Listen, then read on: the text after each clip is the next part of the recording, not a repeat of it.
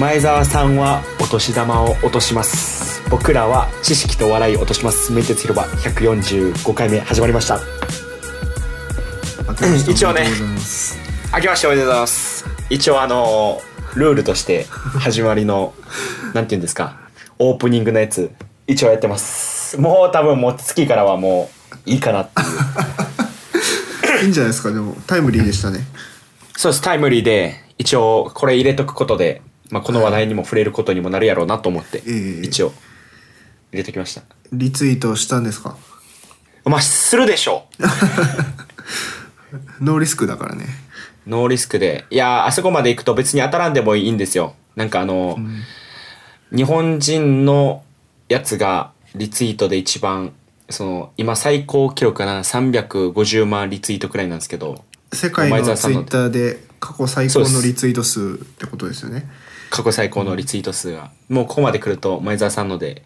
塗り替えてほしいなと。まあ日本人はツイッターが好きなんで。あ、まだ塗り替わってないんですか。塗り替わってないと思います。今250、260くらいじゃないですかね、この日曜日の22時時点で。あ、じゃあもっとリツイートされれば超えるかもしれないと。されれば世界一になるかもということですね。そうですね。っていうことで、まあ2019年がね始まりました。はい。なんかやっぱ新年になるとこう年末年始のお休みだからみんな、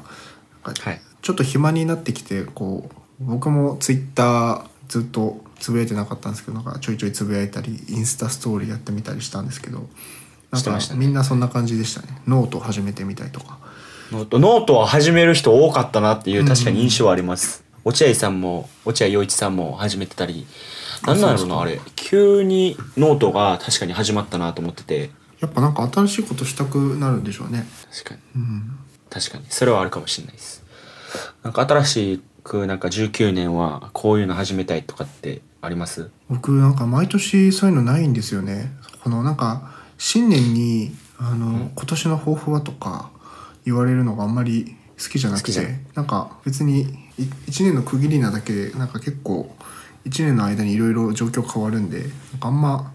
いいかなと思ってしまうタイプなんですよね、うんうんうん。まあ、去年も年明け転職すると思ってなかったんで、あんまり今いろいろパーって言ってもしょうがないかなって思いながら過ごしてますけど、貫徹はなんかあります？今年はこれやるぞみたいな。いや今年は去年が途中で仕事まあまあ忙しくしてたんで、ちょっとね、はい、運動をやめてたのと、あ、筋トレしてないって言ってたもんね。筋トレしてないのと、うん、あと語学の勉強もちょっと途中で停滞してたんで、はい、もう一回ちゃんとしようかなっていう、なんかこの2つは、うんうんうん、したいなって。まあ仕事はもちろんなんていうんですかね、まあツイッターでも書いてたんですけど、うん、まあ常に変化を起こすというねワードをチョイスさせていただいたんですけど、まあそういう存在、まあ、特になんていうのかな、自分がまあその大きないい変化の中心であったり、その変化あるところには自分が折れるような存在、はい、まあ、会社とか周りのメンバーにいい変化とかいい影響を与えれるような存在になりたいなっていうのは、熱く酔った状態でつぶやきましたけどやっぱりですか、まあまあそこはまあ仕事はまあ結局まとめると頑張るしかないんですけど、うん、まあ主にやっぱそのプライベートのところですよね。もうちょっと健康的な生活で、かつなんかその仕事以外の勉強をちょっと、はい、頑張りたいなっていう今年は。ああ、それでいうと僕もちょっと英語をやりたくて、はいはいはい、会社で英語の先生が来て、なんか会社から半分ぐらい補助が出て、なんか学べるらしくて、それの募集が始まるんで、ちょっとやってみようかなって今迷い中なんですけど。いや綿棒さんね、普通に英語会話できるんで、そこら辺なんかね衰えるともったいないんで絶対やった方がいいでしょ。そうなんですよ、衰えますよやっぱり。衰えるでしょ、いや僕も衰えてるんで一言も喋ってないぐらい喋ってないんでマジでそこら辺ちょっと頑張りたいなって感じですね。ちょっと、うん、いや今年こそはあと M-1 出たいなっていう。今回はちょっとはい、ちゃんとこれはもうけじめとしてやらないとなっていう。けじめ誰へのけじめなのそれは。けじめ、M-1、これは自分へのけじめですよね、やっぱそうなんですよ。これはちょっとやりたいなっていうのはあるんで、もうあえてここで言うことによって、いやほんまにちゃんと弟を誘います。はい。コンビ名決めないとだね。そうですね。千原兄弟みたいなね。千原兄弟。うん、中川家とかね。中川家とか、ね。いやでもそういうところには行かないんですよ僕は。あ、そうなんですか。兄弟漫才じゃないんですか。兄弟漫才なんですけど、うん、結局ずっとお笑い芸人でやるわけじゃないんで、はい、やっぱコンビ名でも人笑い貪欲に稼がないといけないんで、ちょっとそこはなるほどなるほど。もう食らいついてリップルとかでいいじゃないですか。リップルどうもリップルですみたいなとか、こう絶妙に分かる人と分からない人が分かれるやつだね。でしょ。ビットコインとかじゃないんだね。ああそうか、ビットコインとかの方がいい。やビットコインはいいな。確かにビットコインの方がいいわ。すげえバカっぽくていいですね。どうもビットコインです。いいな。でもそれいいですよね、うん、なんかちょっとそれついでに1回戦見に行きたいっすわ。地獄と言われる1回戦を。確かに確かに、うん、いやほんま笑いは爆下がりしないようにとか言ってみたいな、まあ暴落しないようにとか言ってね、うん、まあそんないいですよ今だけど、まあ、新しい挑戦としてやりたいなというところは、なんかまあその、まあ、会社としても自分の存在はやっぱ強めていきたいのと、個人としての何かしら存在も強めていきたいなっていうところはありますよね、まあ、せっかくメンテツ広場もやってるんで、はいはいはい、うん、うん、って感じですね。なんか人バズりしたい感じですか。人バズりしたいですね。人バズりしたいな。やっぱ筋トレ動画っしょそれは。筋トレストーリー。筋トレ動画か、やっぱ M1 出て審査員の愚痴をインスタライブであげるか。よあの吉本の社員とか言って。全然炎上しないよ多分。ぼやも起きないよきっと。ぼやも起きないです。で、はい、あれでしたっけ、今年は綿棒さん会津福島か、福島で過ごしたんですかね。あ、年末はそうですね、はい、年末年始、はい、年越して、まあ、忘年会して友達と。あ、いいですね。ですよ。貫徹は大阪にさっきまでいたんですか。そうですね、23から始まって1月6日、うんまあ、今なんですけどまでいましたね。すごいですね。そんなにやっぱずっとなんか飲んでたもんね友達とね、はい、もうボロボロですね。ボロボロいいとかはボロボロでしょ。いいとかボロボロで、うん、ほんまに俺もう年越す前にボロボロだったもん。もういいと思って、うん、よくないけど、まあここは仕方ないし、いやでも今回思ったんが、こんなに長くなくていいなっていう。休みでしょ。休みほんまよくない、うん働くってほんま幸せやなっていう。仕事をしたくなるもんね。不思議としたくなりますね、うん、まあ明日ウキウキですもん、うん、明日から始まるんですけど1月7日で、ね、いや本当起きられるかが心配で、俺も明日からなんだけど、なんかもう3日連続ぐらいで11時ぐらいに起きてるから、はい、もうおかしくなってんだよね体が。いやでもそれはね大丈夫ですよ。僕1日おきぐらいにもう11時に起きてヨドバシカメラに行って、7階のカフェでブログを書いて、で家電を一通り全フロア見て帰ってくるっていう生活をしてますよ。休み中暇すぎて。それやばいなマジで。ちょっとね家にいるとねもう11時に起きて家でずっとなんかいると本当に死にたくなってくるんで、はい、なんか外出なきゃと思って、で俺ヨドバシしか行くとこないんで行って、もう行ってももう毎週行ってるんで売ってるものそんな変わんないからさ、じゃあ7回行ってお茶しながらなんかするかって言ってね、なんか変な生活してましたね。いやまあそういう感じになりますよね。もうなんか正月、いやなんかテレビが、うん、ほんまに面白くないんです、うん、なんか、うん、なんやろなあれ。 M1 もおもろいのになんか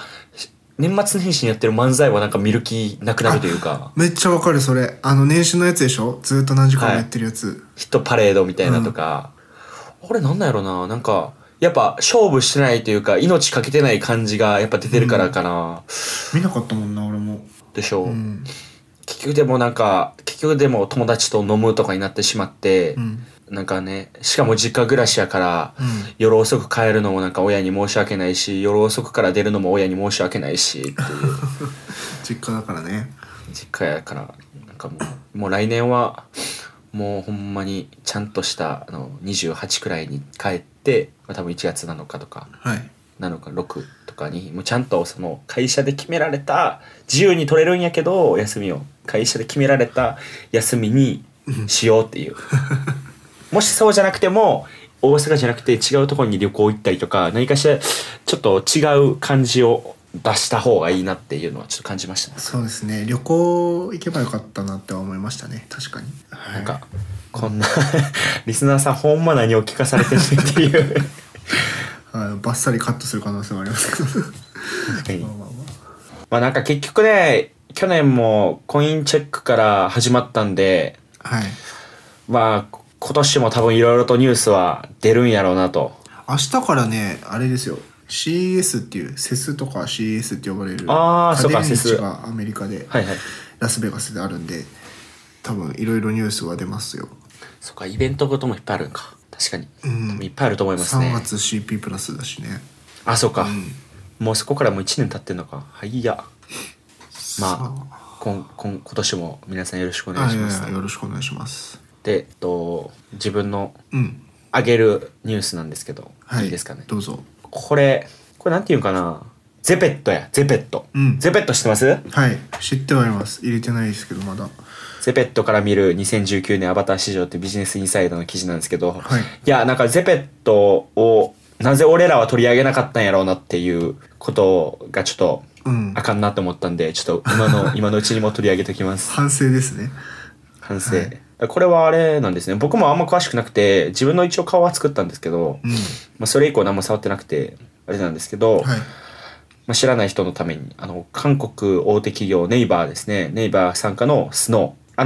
顔をめちゃめちゃあれですよね、加工するというか、うん、可愛くしたりうさぎの耳つけたりするSnowが2018年にローンチした 3D アバターアプリゼペットが話題ですと、うん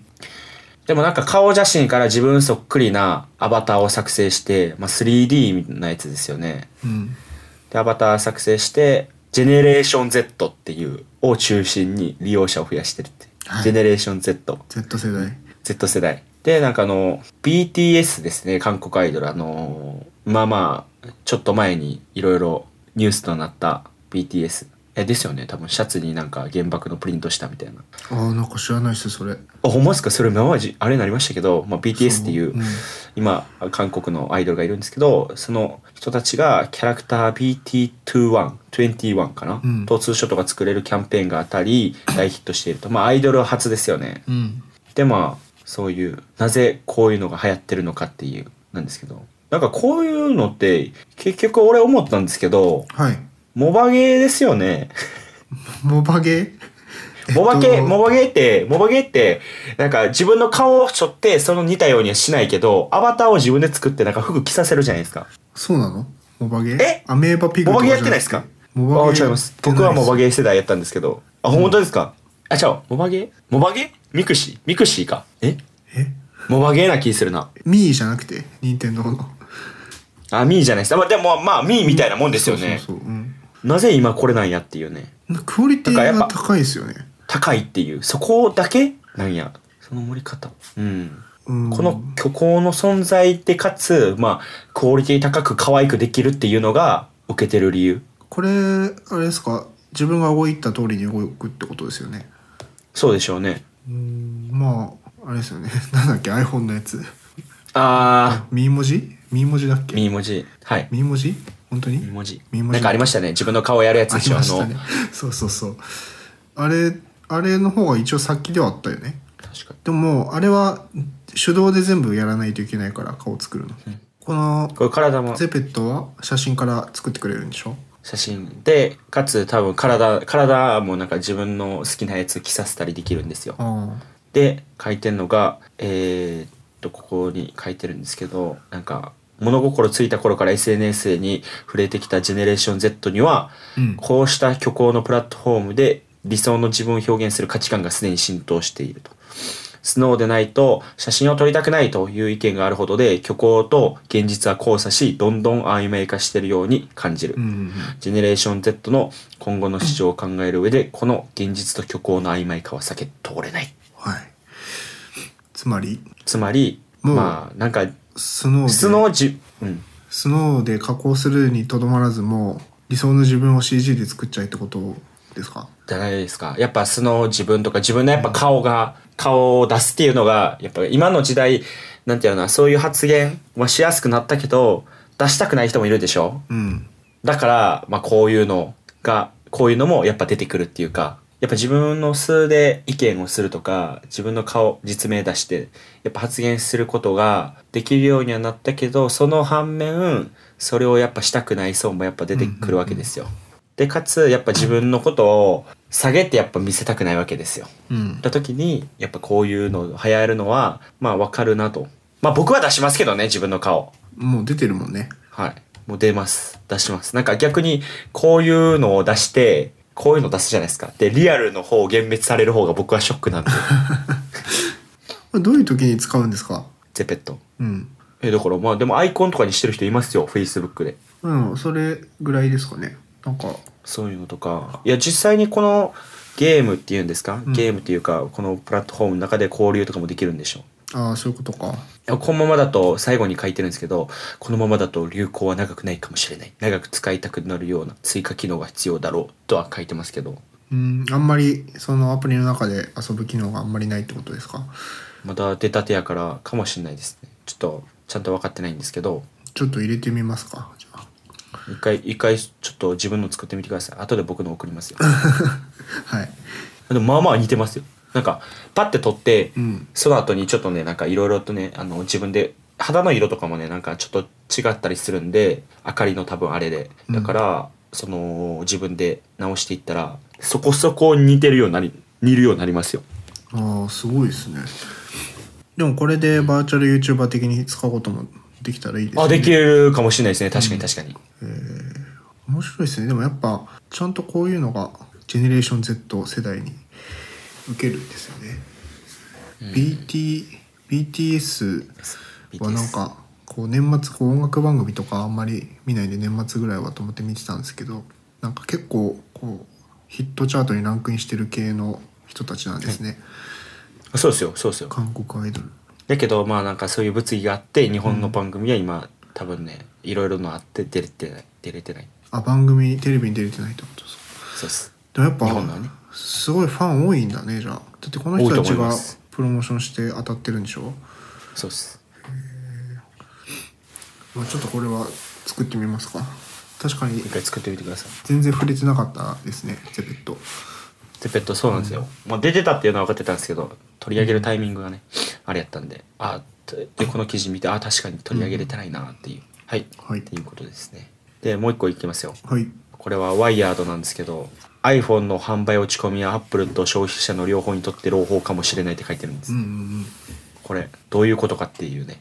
まずあれですよね。Apple が去年の最終四半期の売上高見通しを下方修正すると50億円ぐらいだっけ。50億円ぐらいいきませんでしたと。で iPhone が中国で売れてないですっていうニュースが年始早々出ましたよね。出たという。でこれはでも実はそれだけじゃないよっていう話で、なんかそのバッテリー交換とかの価格とかが下がったり、修理できるっていうことがまあ浸透してきたっていうところで、その買い替え周期が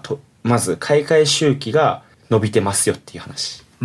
2015年は平均24ヶ月で皆さん買い替えてるわけですよ。まあ2年ですよね。そうですね。で、2018年の第4四半期は35ヶ月らしいです。だから3年に1回になってるっていう。おーすごいです。2年から3年乗り換えに1年も伸びたってことですか？1年も伸びたっていう。でこれなんでそうなんかっていうと、端末本体を2年間通信契約とセットで買う消費者が減っていってるっていうね。あーなるほど。そうです。キャリアもやめてますもんね。そもそもキャリアもやめてそうなんですよ。プランをまあ、そこが大きいなっていう。まあ確かにしっ6とか 6S とかかな。 6S とかまだ使ってる人まだまだいますからね。そうですね、うちの両親もまだ 6S ですね。でしょ、うん、実家帰って触らせてもらったけどすげえ快適に動くんだよね6S の当時の iOS より早いんじゃねえかってぐらいサクサク動いてますからね。あれですよね、新 OS で、はい、あれですよね、パフォーマンス良くなったみたいな話もあったじゃないですか。はいはい、 iOS12 でそこも古い端末、ね、12で、うん、まあそこもありますよね。もうだからあんま興味ない人は買えなくていいやって思っちゃうよね。で買い替えると結局10万かかるわけですから、はい、っていう話で、その環境負荷がねすごいらしくて iPhone 作ることによって、うん、やっぱりその書いてんのがApple 製品を生産する際に排出される温室効果ガスの量は CO2 換算でデバイス1台あたり平均 40kg らしいです。すごいね、キログラム40kg です。デバイスで年間30億台のスマートフォンを作るというのはどう考えても環境問題だと。だから、Apple は販売台数が減ることを望んでいないかもしれませんが地球環境はそれを必要としていますっていうね、うん、これを iFixit の人が言ってるんですね、はい、すげえ面白い。 iFixit ここの人は何なんですか。 iFixit は Apple 製品とかガジェットが出ると、はい、分解して切りとか動画とか出す人ですね、はいはいはい、出す人、ここのメモリが交換できるとかそういう情報をいつも上げてくれる人ですね、うん。その人たちの仕事は iPhone を分解することやけどなんか、うん、まあいいんだけどすごい著名なメディアなんだよ、いいんですけどなんか面白いなと思ってお前が言うんかと思って、お前が言うんかいで、まあ他のソフトウェアのからの、まあ、収入の比重が、まあ、どんどんと最近の業績見ると伸びてきてるよねっていう話でした、うん、そういうことなんや、まあ、僕は買い替えるけどね、うん、だからなんかうちの親とかもう今の MAX 多分来年か遅くても再来年には機種変するじゃないですか、はい、そしたらもう MAX を親にあげたりとかそういうしないと多分、はい、なんかもう10万買うカロリーってすごいじゃないですか、お金あったとしても。 iPhone 別に iPhone 好きなわけじゃないのに10万で買うかっていう話だよね。確かに10万ってえぐいですよね、今思ったら。いやえぐいですよ、頭おかしいと思いますよですよね。確かに5年前っていうか iPhone 出る前に10万の何を買ってたっていうと、いや思いつかないですもんね、うん、なんかさすがに7とか8とかまでは、はい、まあまあまあって感じだけど、10S と 10SMAX の10万1213万は高いわ。なんかそのコスパが悪いとかそのものに対して 高すぎるとかそういう話じゃなくて、そんなスマホいらないっていう話なんだよね確かに言っちゃうと、いや間違いないんですよね、うん、間違いないな、まあ、なんか確かにカメラとかすごいいいから、まあ、コンデジ代わりにもなるなと思ったりは写真撮るとするけど、そんなに外で iPhone で写真撮るってないし、すごい処理も早いけど、はい、その処理速度で何するんだっけっていうのもあるし、まあ、画面大きいのとバッテリーすごい持つのは嬉しいけど、なんかそれに12-13万払ってるってやばいなって思っちゃいますよね。確かにわかります。でもこう多分すごいいいタイミングで値段が上がってきてて、アップル的にはなんかもう Mac と iPad と iPhone と Apple Watch とも使ってるから抜け出せないんですよね、なかなかエコシステムから。で iCloud ドライブズブズブに使ってるんで、なんかその Mac も別に Windows でもいいかなと思ったりして何回も頭の中でシミュレーションするんですけど、どう考えても移行が死ぬほど大変なんですよねどうすんのこれみたいな、うん、なんかさすがにそろそろ Windows とか触っときたいなと思うんだけど、なんかどうしたらいいのってぐらいもうロックされてて、もう Apple が潰れない限りもう無理ですよそうですよね、なんか全然無理なわけじゃないんだけど本当にめんどくさくて1ヶ月ぐらい休みないとやりたくないなって感じですねまあそれくらいあれですよね、そのめんどくささ考えたらなんか頑張って Mac 買っちゃった方がいいかなみたいな、まあ、最悪売れるしみたいな、いっぱいお金稼ぎましょう、うん、お金稼いで、まあ Apple 製品は幸い中古価格が高いですからね、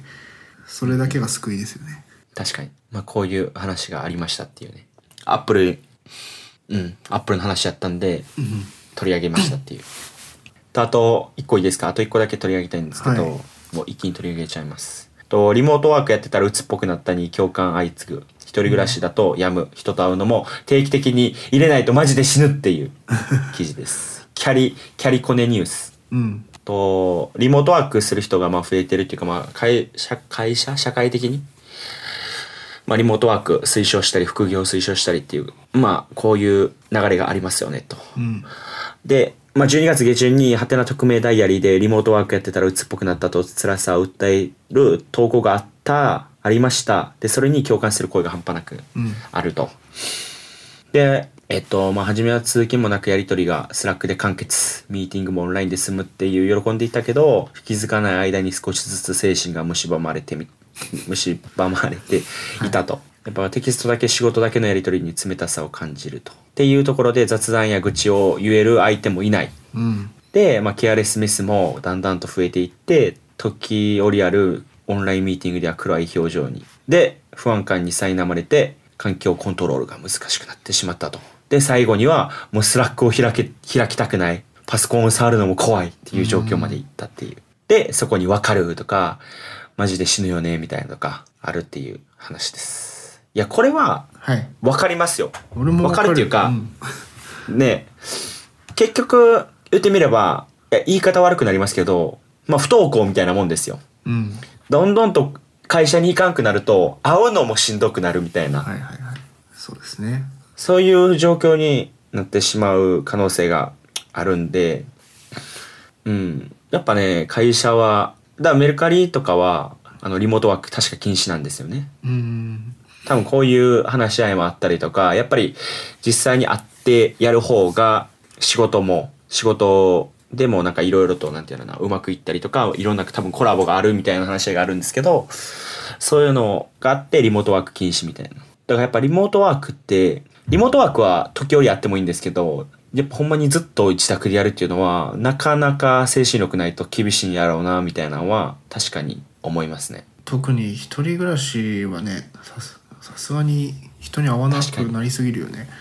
全く家から出ないでしょリモートワークだと。まあですね。ね、ほんとご飯食べに行くときに店員さんと話すぐらいじゃない。うわそれえぐいな。でもそうなっちゃうよね。だって飲みに行こうって誘われないでしょ、はい、一人暮らしのリモートワークって。まあ、友達とかはあるかもしれないけど、うん、確かにたまにがいいんですよねリモートワークって。多分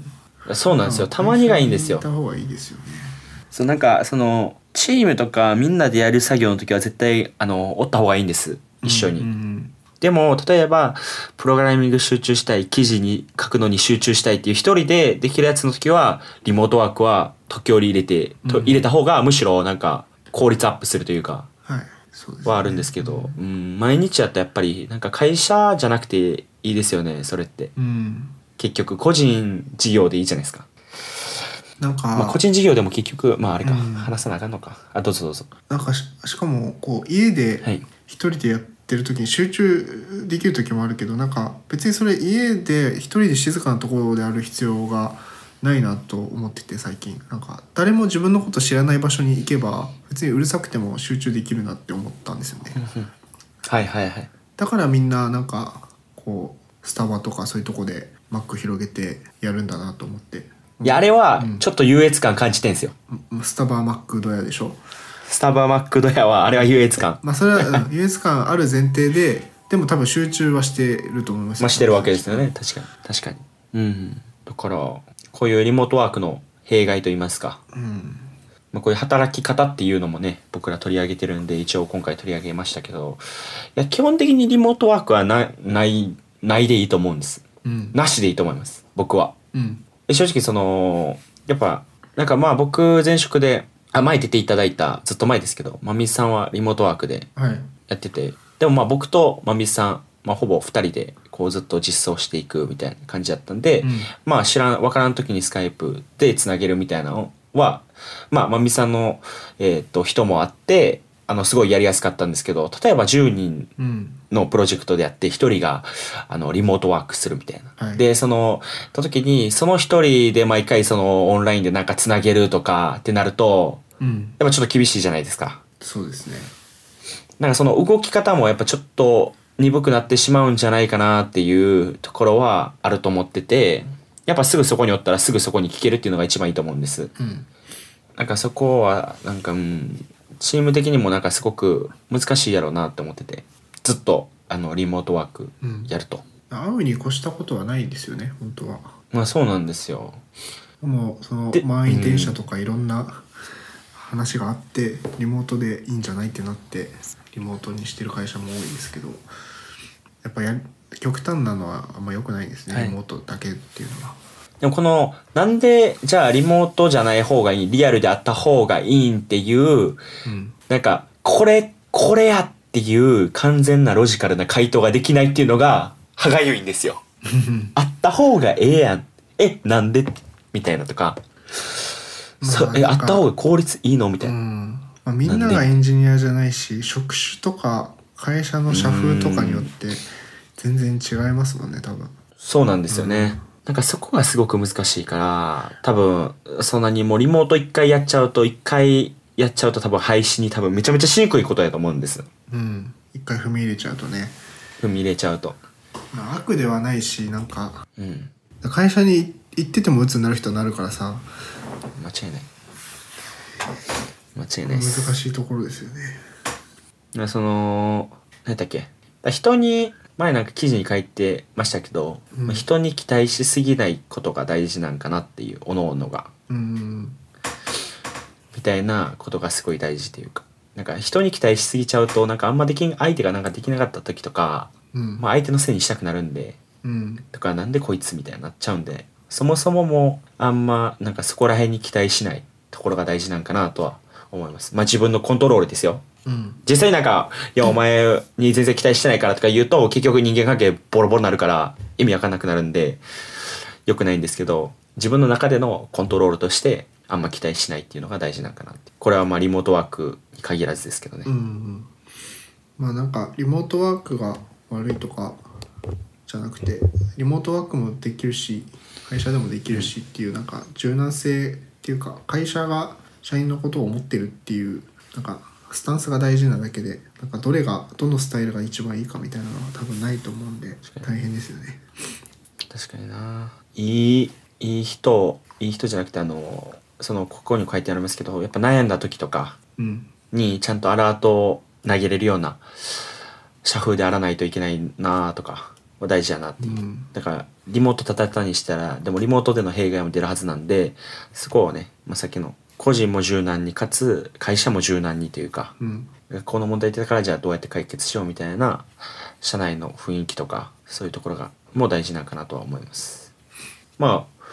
これからどんどんとあれですよね、多分こういう流れは出てくると思うんですけど、反面やっぱこういう問題の記事も多分これからも出てくるんやろうなっていう、まあ、続けてウォッチしていきたいなっていう感じです。そうですね。僕は終わりです。そんな感じですかね。はい僕は年始3本ぐらいブログ書いたんですけど、なんかこうさっきの鬱じゃないですけど、ツイッターとか見ててもこうみんな新年の抱負とか、なんか今年は起業しますみたいな、なんかキラキラしたことをつぶやいてて、なんか疲れてしまってどうでもいいこと書こうと思って Amazon で買える炭酸水の話とか書いたんですけど、読みました結構炭酸水いいですよ。いや僕実際の綿棒さんの家で見たんで。そうだね、ボックスでしたっけ。ボックスっていう炭酸水があって、 Amazon で1本65円かな、ぐらいの値段で24本入りで売ってて、定期で頼んでるんですけど、めっちゃいいですね。炭酸水水のように飲めるんでおすすめです。詳しくは記事読んでください。そこ水じゃダメなんですか？炭酸水なんかっていう話はあると思うんですけど、水でもいいんだけど、これ炭酸水が好きで、喉越しがいいじゃない、シュワシュワってシュワシュワ感が、なんかそのこう喉を潤したって感じが一番するのが炭酸水だと思うんですよ。あんま飲まないですか、炭酸水？ノーマル炭酸水飲まないですね。なんかもうこれ飲む人はめっちゃ飲むけど、飲まない人はとことん飲まないと思うんですけど。確かに確かに。炭酸水ってビールってさ、喉越しって言うじゃん。喉越しって言います、うん、なんかでもアルコール入ってるし、はい、でこのコーラとかもいいけど甘いじゃん、砂糖入ってるし甘いし体良くないですよね。体良くないし、で水は、まあ、水いいんだけど、なんかそのなんか味濃いものとか食べた後にこう水じゃちょっとこう流しきれない、なんか残るじゃんこう塩辛さが、はい、なんかそういう時に炭酸水があるとすげえ喉すっきりするし、水も飲んだって感じするし、なんかね飲んだ感がすごいんですよ炭酸水って。はいはいはい。いやーなんか分かりますし、なんか炭酸水はあれじゃないですか、うん、あの多分二酸化炭素はお腹も膨れると思うんですよ。ああそうですね、言いますね。だからダブルでいいと思うんですよね、うん、健康的やし。やけどなんやろな、多分ね味ない炭酸っていうのが多分ね、うん、違和感があるんですよ。多分慣れるまでに多分いっぱい飲まないといけないんですけど、それかなって思ってます。確かに最初はちょっとだけありましたね、うん、あるでしょ、うん、なんか味ついてないのにまずって思ってしまうやつ、うん、炭酸なんですけど、だからそこがなくなるまで飲まないとなんかその慣れへんやろうなっていう。でもそこまで慣れるまでの労力使わんでもまあ水でいいかなってなっちゃいますあでもセブンプレミアムのさ、セブンイレブンで売ってる炭酸水ってなんかはい、結構美味しいですよ。あ、そうなんですか。美味しいっていうか変な味しないっていうか、なんか昔っていうかそのセブンの炭酸水が出る以前の炭酸水ってなんかお酒割るためだけに売ってるやつとかすごい美味しくなかったんですよ、はい、そのままなんかちょっと味がまろやかに最近のなってて、はいはい、ウィルキンソンとかも美味しいし結構おすすめですけど、慣れるとすげえいいと思いますよ。まあ水でいい人は水でいいと思いますけどね。僕頼もうかな。僕お茶もダメなんですよ、あんま飲みすぎると。緑茶とか紅茶とか胃が痛くなっちゃうんですよね。なんかタンニン、あ、マジですか。お茶の成分がタンニンっていうのが、はい、あんま飲みすぎると胃に良くないらしくて、多分それがもろに出ちゃうんで、はいはい、あんまりそれは辛いな。それに気づいてから やめたらやっぱりね、午後のちょっと胃が重たい感じがなくなったんで、本当お茶すごい飲んでる人は一回やめてみると体調子良くなるかもしれないですよ。お茶飲みますわ、あったかいお茶飲みますもん、めっちゃ飲みたくなるけどね、俺も。いやそういう、うん、そう、まあ、ぜひブログちょっと読んでください皆さんそういう記事を書きつつはい、iPad のアプリのやつを2つ書いてて、一つちょっと紹介したいんですけど、Jump Desktop っていうリモートデスクトップのアプリがあるんですよ。一回取り上げましたよね。あ、取り上げたっけ。なんかそのどういうアプリを入れてるかって Mac にみたいな話が、確かねずっと昔にあったんですけど、最初の方だね。めちゃめちゃ最初の方なんで、ぜひ、うん、でも聞いてない方もいると思うんで、ぜひちょっと改めてお願いします。もう外に Mac を持って行きたくないんですよ、どうしても。まあ、なんか仕事で取材とか行くときはさすがに持ってくけど、なんかもうプライベートで Mac とか持ってかないじゃないですか普通。まあそうですね、うん、でも iPad 持ってるんやったら、うん、でもなんか僕さっき言ったみたいにヨドバシの7階とかでなんか記事書いたりするんで、まあ、iPad は持ってくんですけど、たまに Mac じゃないと動かないウェブアプリとか、なんか Mac にしかないファイルってまあそんなないんだけど、たまになんか設定取ってこなきゃいけなかったりとかする時があって、そういう時に Mac 触りたいなっていう時があるんですけど、そういう時に iPad Pro から家の Mac にリモートデスクトップして家の Mac を触るっていうことができるアプリが Jump デスクトップで、これずっと使ってて、ね、接続できる時とできない時があってずっと悩んでたんだけど、なんかやっとその安定して接続できる設定が分かったんで書いたっていうやつなんですよね。はいはい、で Mac がスリープしちゃうんですけど、それを防ぐ設定があって、はい、まあ、ブログに書いてあるんで見てほしいんですけど、そのディスプレイはスリープするけどハードディスクとかMac 自体はスリープしないっていう設定にできて、これの設定してからはなんか繋がんないってことなくなったんで、もうほぼ iPad の中に Mac 持ち歩いてるようなもんで、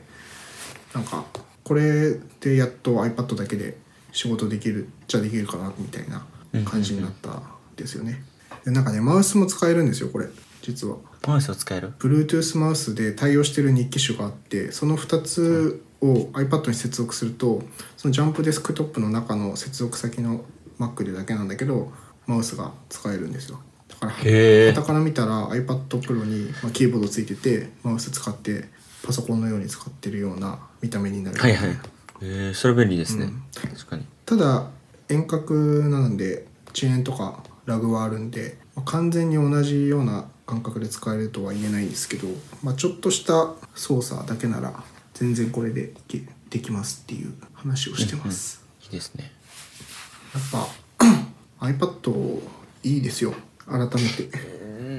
iPad はまだ買わないです、すいませんいやいいのは分かりますけどいやいいのはかなり分かりますね。確かになんか何もパソコンとかも動画見る、記事書くとかだけやったらもう iPad でもうこと足りる人はもう全然 iPad で足りますよね。足りますね、うん、やっぱあとショートカットとかうまく使えばだいぶ良くなるんですけど、うん、ちょっとショートカットが難しすぎますよね、使うの。ああ、そうなんですね。うん、やっぱちょっと考えて作らないといけないんで自分で。だからなんか僕もたまに記事書いたりしますけど、こうそうちまちま無理やり作ってる人のやつから共有してもらってインストールして使うのがいいのかもしれないですけどね。うん、Wi-Fi を完全にオフにするショートカットの話とかしましたっけ？いや、そのちょっと初耳ですね、それは。iOS って上からスワイプすると Wi-Fi のボタン出てきて、はい、オンオフできるじゃん。はい、出てきます。これオフにしても完全に Wi-Fi オフになってなくて、なんか一定時間とかその場所にいる間は Wi-Fi オフってだけで、なんか場所移動したり時間経ったりするとまた Wi-Fi がオンになる仕様なんですよ、はい、今って。あ、そうなんですね。iOS11 とか10ぐらいから確か。でそれを完全に根元から Wi-Fi をオフにする、設定画面に行って Wi-Fi のメニューに行ってオフボタンを押す操作を一発でできるショートカットがあって、はい、それが結構一番使うショートカットですね。後で共有するんで入れてみると思うんですけど。 ありがとうございます。コントロールセンターからオフにはできないんだけど、はい、そのショートカットをウィジェットのところから起動すれば設定画面に行かなくても Wi-Fi がオフになるってやつ。でもなんかあんまりその Wi-Fi が完全にオフになってないって気づいてない人は気づいてないよね、やっぱり。なんかあんま気にしてないよね、そもそも。いや僕もちょっと気にしたことないんで、言われてあーっていう感じなんで。そうなんだよ、はいはい、なんかそう考えると Apple ってすげえなと思いますけどねオフになってないんですよこれ実は。完全にオフになると斜線が入るんですよ、Wi-Fi のアイコンに。はいはいはいはい。で多分これってなんかそのオフのままだとテザリングとかiPhone でテザリングするときって同じ iCloud でつながってるデバイスだと簡単にテザリングいけるじゃないですか。 Wi-Fi のメニューから iPhone の名前が一番上に出てきて、はい、クリックするだけでパスワードなしで接続できるやつ、はい、あれとかが多分 Wi-Fi が完全にオフになっちゃうとすぐ使えないんで、なんかそういうのを考えてこうなってるんだと思うんですけど僕はなんかこう変なコンビニの Wi-Fi とかにつながるのが嫌で完全にオフにしたい時はあるんで、そういう時に使ってください。わかります。セブン入れ入ったらでしょ。セブン入れ入ったらファミマが結構ダメだよね。厄介ですか、うん、パスワードなしでつながっちゃうんであでも通信はできないってやつ。 ありますあります。あれ良くないよね。あれ良くないですね。ありがとうございます。はい、そんな感じですね。ラスト。あ、はい。いやまだ1個いいですか。はい、映画の話なんですけど、うん、はい。ドラゴンボールスーパーブロリー見に行きました。なんだそれ。ドラゴンボールスーパーっていうのがフジテレビかなでやられてたんですよ、アニメで30分番組で。で毎年1作品ドラゴンボールスーパーの、はい、作品がね出るわけですよ。映画ね。で、うん、映画で前の前から始まって1作で去年かなで2作目で今年っていうか去年か、はい、去年3作品目なんですよ今回のブロリーってやつは、うん、ちょっとで前2作品をっていうか僕アニメ見てなくて、うん、で Amazon プライムで前2作品が やってたんで見たんですよ、うん、Amazon プライムで、うん、ビビるほどおもんないんですよ。面白くない、うんうんうん、でブロリーのやつって予告バリおもろそうなんですよはいうん、だから気にはなってたんで、うん、2作品俺は見たんですよ、うん、やけど面白くないで正月帰った時に弟に「いやあれブロリー気になってんねんけど前2作品おもんないからさどうしようかなって悩んでんねんけど」みたいな話をしたんです、うん、すると弟見に行っててブロリーを、うん、バリおもろいでって話になってバリおもろいっつってマジって思って、いやもう力の入り方が前2作品とは全然ちゃうからって言って、うん、マジかと思って、で弟でも一人で行くのもあれなんでちっちゃい子とかもいっぱいいるから恥ずかしいんで、うんうん、弟にちょっと頼むからちょっと2回目一緒に見てくれって、うん、頼んで、弟はまあしゃあないなって感じで、うん、正月の1月1日かな、1月1日や元旦に何もやることないからブロリー見に行こうってなってブロリー見に行ったんです、うん、バリクオリティ高いっていう面白かった、面白かったです。なんだろうな、あの王道漫画じゃないですか、まあうん、ドラゴンボールって、うん、強いもん出てきて倒して強いもん出てきて、はいはい、でボロボロにされるけどもっと強くなって倒す、うん、ザ・ジャンプ、うん、努力友情勝利、うん、順番忘れたけど、まあ、それやってるんですけど、もうねそれでしたね。やしあのストーリーもまあなかなか悪くない。ストーリーがね前2作品悪かったし、うん、なんかちょっとなんていうのかな、そんな終わり方って感じだったんですけど、もう今回はほんまちょっと感動もあるし、ちょっとレベル高くなってたんで、まあなんか映画館で見てねっていうほどではないんですけど、別になんか見てない人に関しては、うん、ちょっと前2作品を見てこのブロリーを一回見てほしいなっていう前2作品は見なきゃいけないんだね。もうやっぱり見ないといけないです。やっぱこの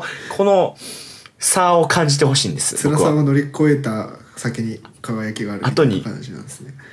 そうなんですよ。見てる自分も実は強くなってるっていうね。見てる自分も強くなっていくと強くなっていくっていう忍耐力を経てほんまになっていくんで、ぜひねドラゴンボール Amazon プライムで全2作品やってるんで、うん、で多分3作品目はまだ劇場でやってるんで、興味ある方はちょっとねこれ、まあ、ドラゴンボール世代の方は特にねよりまた見てほしいし、まあドラゴンボールあんま興味ない人でもおもろいと思うんで、ぜひこれはちょっと入れとかないとなと思って今回ちょっと言っときました。いいっすね。ちょっとなんかでもワンツーが微妙だったのがそっちの方が意外でしたね。なんかドラゴンボールの映画ってすごい面白いイメージあるんですけど、昔のやついや興行収入はめちゃめちゃ高いです、全2作品も。だけど俺的には面白くなかったってだけです。あ、そういうことか。見られてます。評価悪いわけじゃないってことね。評価悪いわけじゃないですけど、俺はめっちゃ評価悪くしてたんです。あ、そういうことか。ブロリーバリ評価いいっていうね。ちょっと俺も映画ついさっき見てたんですけど、はい、一個いいですか。あ、全然お願いします。ザ・プレデターっていうのを見たんですけど出た待って、ザ・プレデターって最近のですか。一番最近のやつで、プレデター知ってるよね。プレデター見た。知ってます、知ってます。見ました。もうアーノルド・シュワルツネガーの、はい、87年のプレデター でプレデター2が97年とか、はい、で、はい、なんかその後エイリアン vs プレデターが2作出たんですけど、それがもうボコボコに言われてて、はい、まあ、2プレデター2でさえなんかストーリーひどいみたいな話されてて、うん、まあ、ちょっと俺うろ覚えなんだけど、1はすごい面白いイメージがあってね。そう、1はめっちゃおもろいっていう。僕も1は何回か見てます。もう2はなんかそんな微妙だったイメージがないんだけど、なんかあんま2も評価良くなくて、でエイリアン vs プレデター2作ひどい出来って言われてて、あとなんかね1個プレデターズっていう、なんか見た、俺見ました。それ映画館で見ましたもん。それひどいっていう話があって、1作目のプレデターからするとでなんか満を持してのザ・プレデターっていうのは、そのプレデター1、2の正統派の続きなんだって、話的に、はいはい、でエイリアン vs プレデターとか なかったことになってる世界なのねでそれを見たのさっき、はい、そしたらすっごいなんかねおバカ映画だったのでもねすごい面白かったの。嘘でしょ。ね他の人に勧められないんだけど、俺がめっちゃ好きって話で、はいね、B級ってことですか。超 B 級で、なんかね設定とかもすごい甘いし、なんかプレデターのヘルメットとか出てくるんだけど、はい、でそれをなんかこう主人公の子供がすごい生々しく触れるシーンとかがあるんだけど、そのヘルメットがすごいプラスチッキーな、なんかすごい安っぽいやつで、なんかね、はい、あと設定とかもすごい、なんかいつの間にか今の女の人5キロぐらい一瞬で走ってきてないみたいな、なんかこう場面の移り変えが変なんですよ。はいはいはい、矛盾がすごい。そう、矛盾がすごくて、いつそうなったとか、さっきつけてたその武器どこ行ったのみたいな、なんかもうツッコミどころ満載なんですけど、なんかねめちゃめちゃ面白くて、なんかこう退役軍人で、なんかこう PTSD みたいな、もう精神障害になっちゃった軍人たちと一緒に主人公がプレデターと戦うっていう大雑把に言うとそういう話なんだけど、なんかそのバディ感っていうか最初のプレデターの軍人たちがチームで戦う感じが出てるんだけど、なんかみんなこうちょっとイカれちゃってる感じのキャラクターだから、はい、すごいこうやり取りがコメディチックになってて、なんかすごい軽い感じでこう年始の最後の休みの日の夜に酒飲みながら見る映画にはもう超いいなと思って、すげえ楽しく見たんだよね。なんかね、憎めないダメなさなんだよ。なんか映像とかもすごい悪いわけじゃなくて、なんか見た目こうパッと見予告とか見るとすごいお金かかった映画に見えるんだけど、すごい雑で、なんか奥さんとここすげえ雑だねとか言いながら見るのすごい楽しいんで、ちょっと一回誰か友達呼んで見てみたいらいいかなと思いました。いや俺見に行こうとしたんですよ、実は映画館でプレデター、うん、ザ・プレデターを。お金払って見るやつじゃないですよ。そうなんですよね、うん、それで、ちょうど俺が見に行こうかなと思ったら、うん、ツイッター見たら俺の友達の映画好きなやつがおって、うん、もうほんまに最悪みたいなほんまクソおもんなかったって書いてたんで多分ほんまもう今までのプレデターの中で一番のダサくって書いてたんで、うん、あやめよって思って行かなかったです。ねプレデターめっちゃ好きな人はねブチギレてるんですよ、映画のレビューとか見ると。やっぱそうでしょ、うん、まあそりゃそうだわと思うけど、なんかねいろいろすごいひどくて、ひどすぎて面白くなっちゃったんですよね。なんかやめようと思って。プレデターの犬とかいるじゃないですか、プレデター犬います。プレデター犬、うん、エイリアン、プレデター犬、ね、はい、あれがなんか急に主人公たちに懐くんですよね、なぜかとか、なんかね助けてくれるんですか、変なことが多いんですよ、急に助けてくれる助けもしないですよ。なんか懐くだけで、なんかすごいいいポジションでこういいタイミングで出てくるのかなと思ったら、なんかそこまで活躍しないし、なんかとにかく変なんですよね。いやーみんな多分、いや Amazon プライムで無料だったら見るかもしれないです。なんかマジでこう宅飲みとかで集まってちょっとやることなくなった時に流して笑いながら見るには最高に面白いですね。なんかね本当につまんない映画ってあるじゃん。あります。全然面白くない鉄人28号とか。いやわかんないですわかんない。ぜひ見てほしいんですけど本当にツッコミどころもないぐらい面白くない映画があってでもそういうのとは違ってなんかこう愛着が湧くダメさっていうか、こう憎めないおバカ映画みたいな感じですごい面白かったですね。ふーんって感じなんか真面目にお金払って座ってみるやつじゃないんで。いや評価悪いのになんかあえて見るのめちゃめちゃ辛いんですよねうんまあでも評価分かれてるっちゃ分かれてますけどね。なんかプレデターを期待してみた人は評価低いだけで、なんかまあそんなにこう見てて飽きるような話でもないんでないと、うん、まあまあって感じですかねいやありがとうございます。まあ、最後ちょっとね映画の回を2作品やりましたけど、はい、まあ、ぜひちょっと興味ある方はね、はい、見てくださいというところでいいでしょうかね。今日はいいですかね。まあちょうど1時間くらいなんで、じゃあまあ今日はまあ新年早々まあこれくらいでいいかなと思います、うん、じゃあ今日も聞いていただきありがとうございました。メンテツイロは毎週、月曜日配信しております。ツイッターでアカウントありますんで、ぜひそちらの方を、フォローと拡散の方よろしくお願いします。あ、リツイートしても100万円はあげれないんで、すいません。一応ね、初めから初めとこう伏線を回収しに行ったんで、言わなくていいって言うね。言わなくていい。で、あと iTunes で聞いてる人は星をつけてレビュー書いていただけると嬉しいんで、そちらの方もぜひよろしくお願いします。お願いします。じゃあ皆さん、まあ、2019年も引き続き僕らの聞いていただけると嬉しいんで、はい、よろしくお願いします。では皆さんさようなら。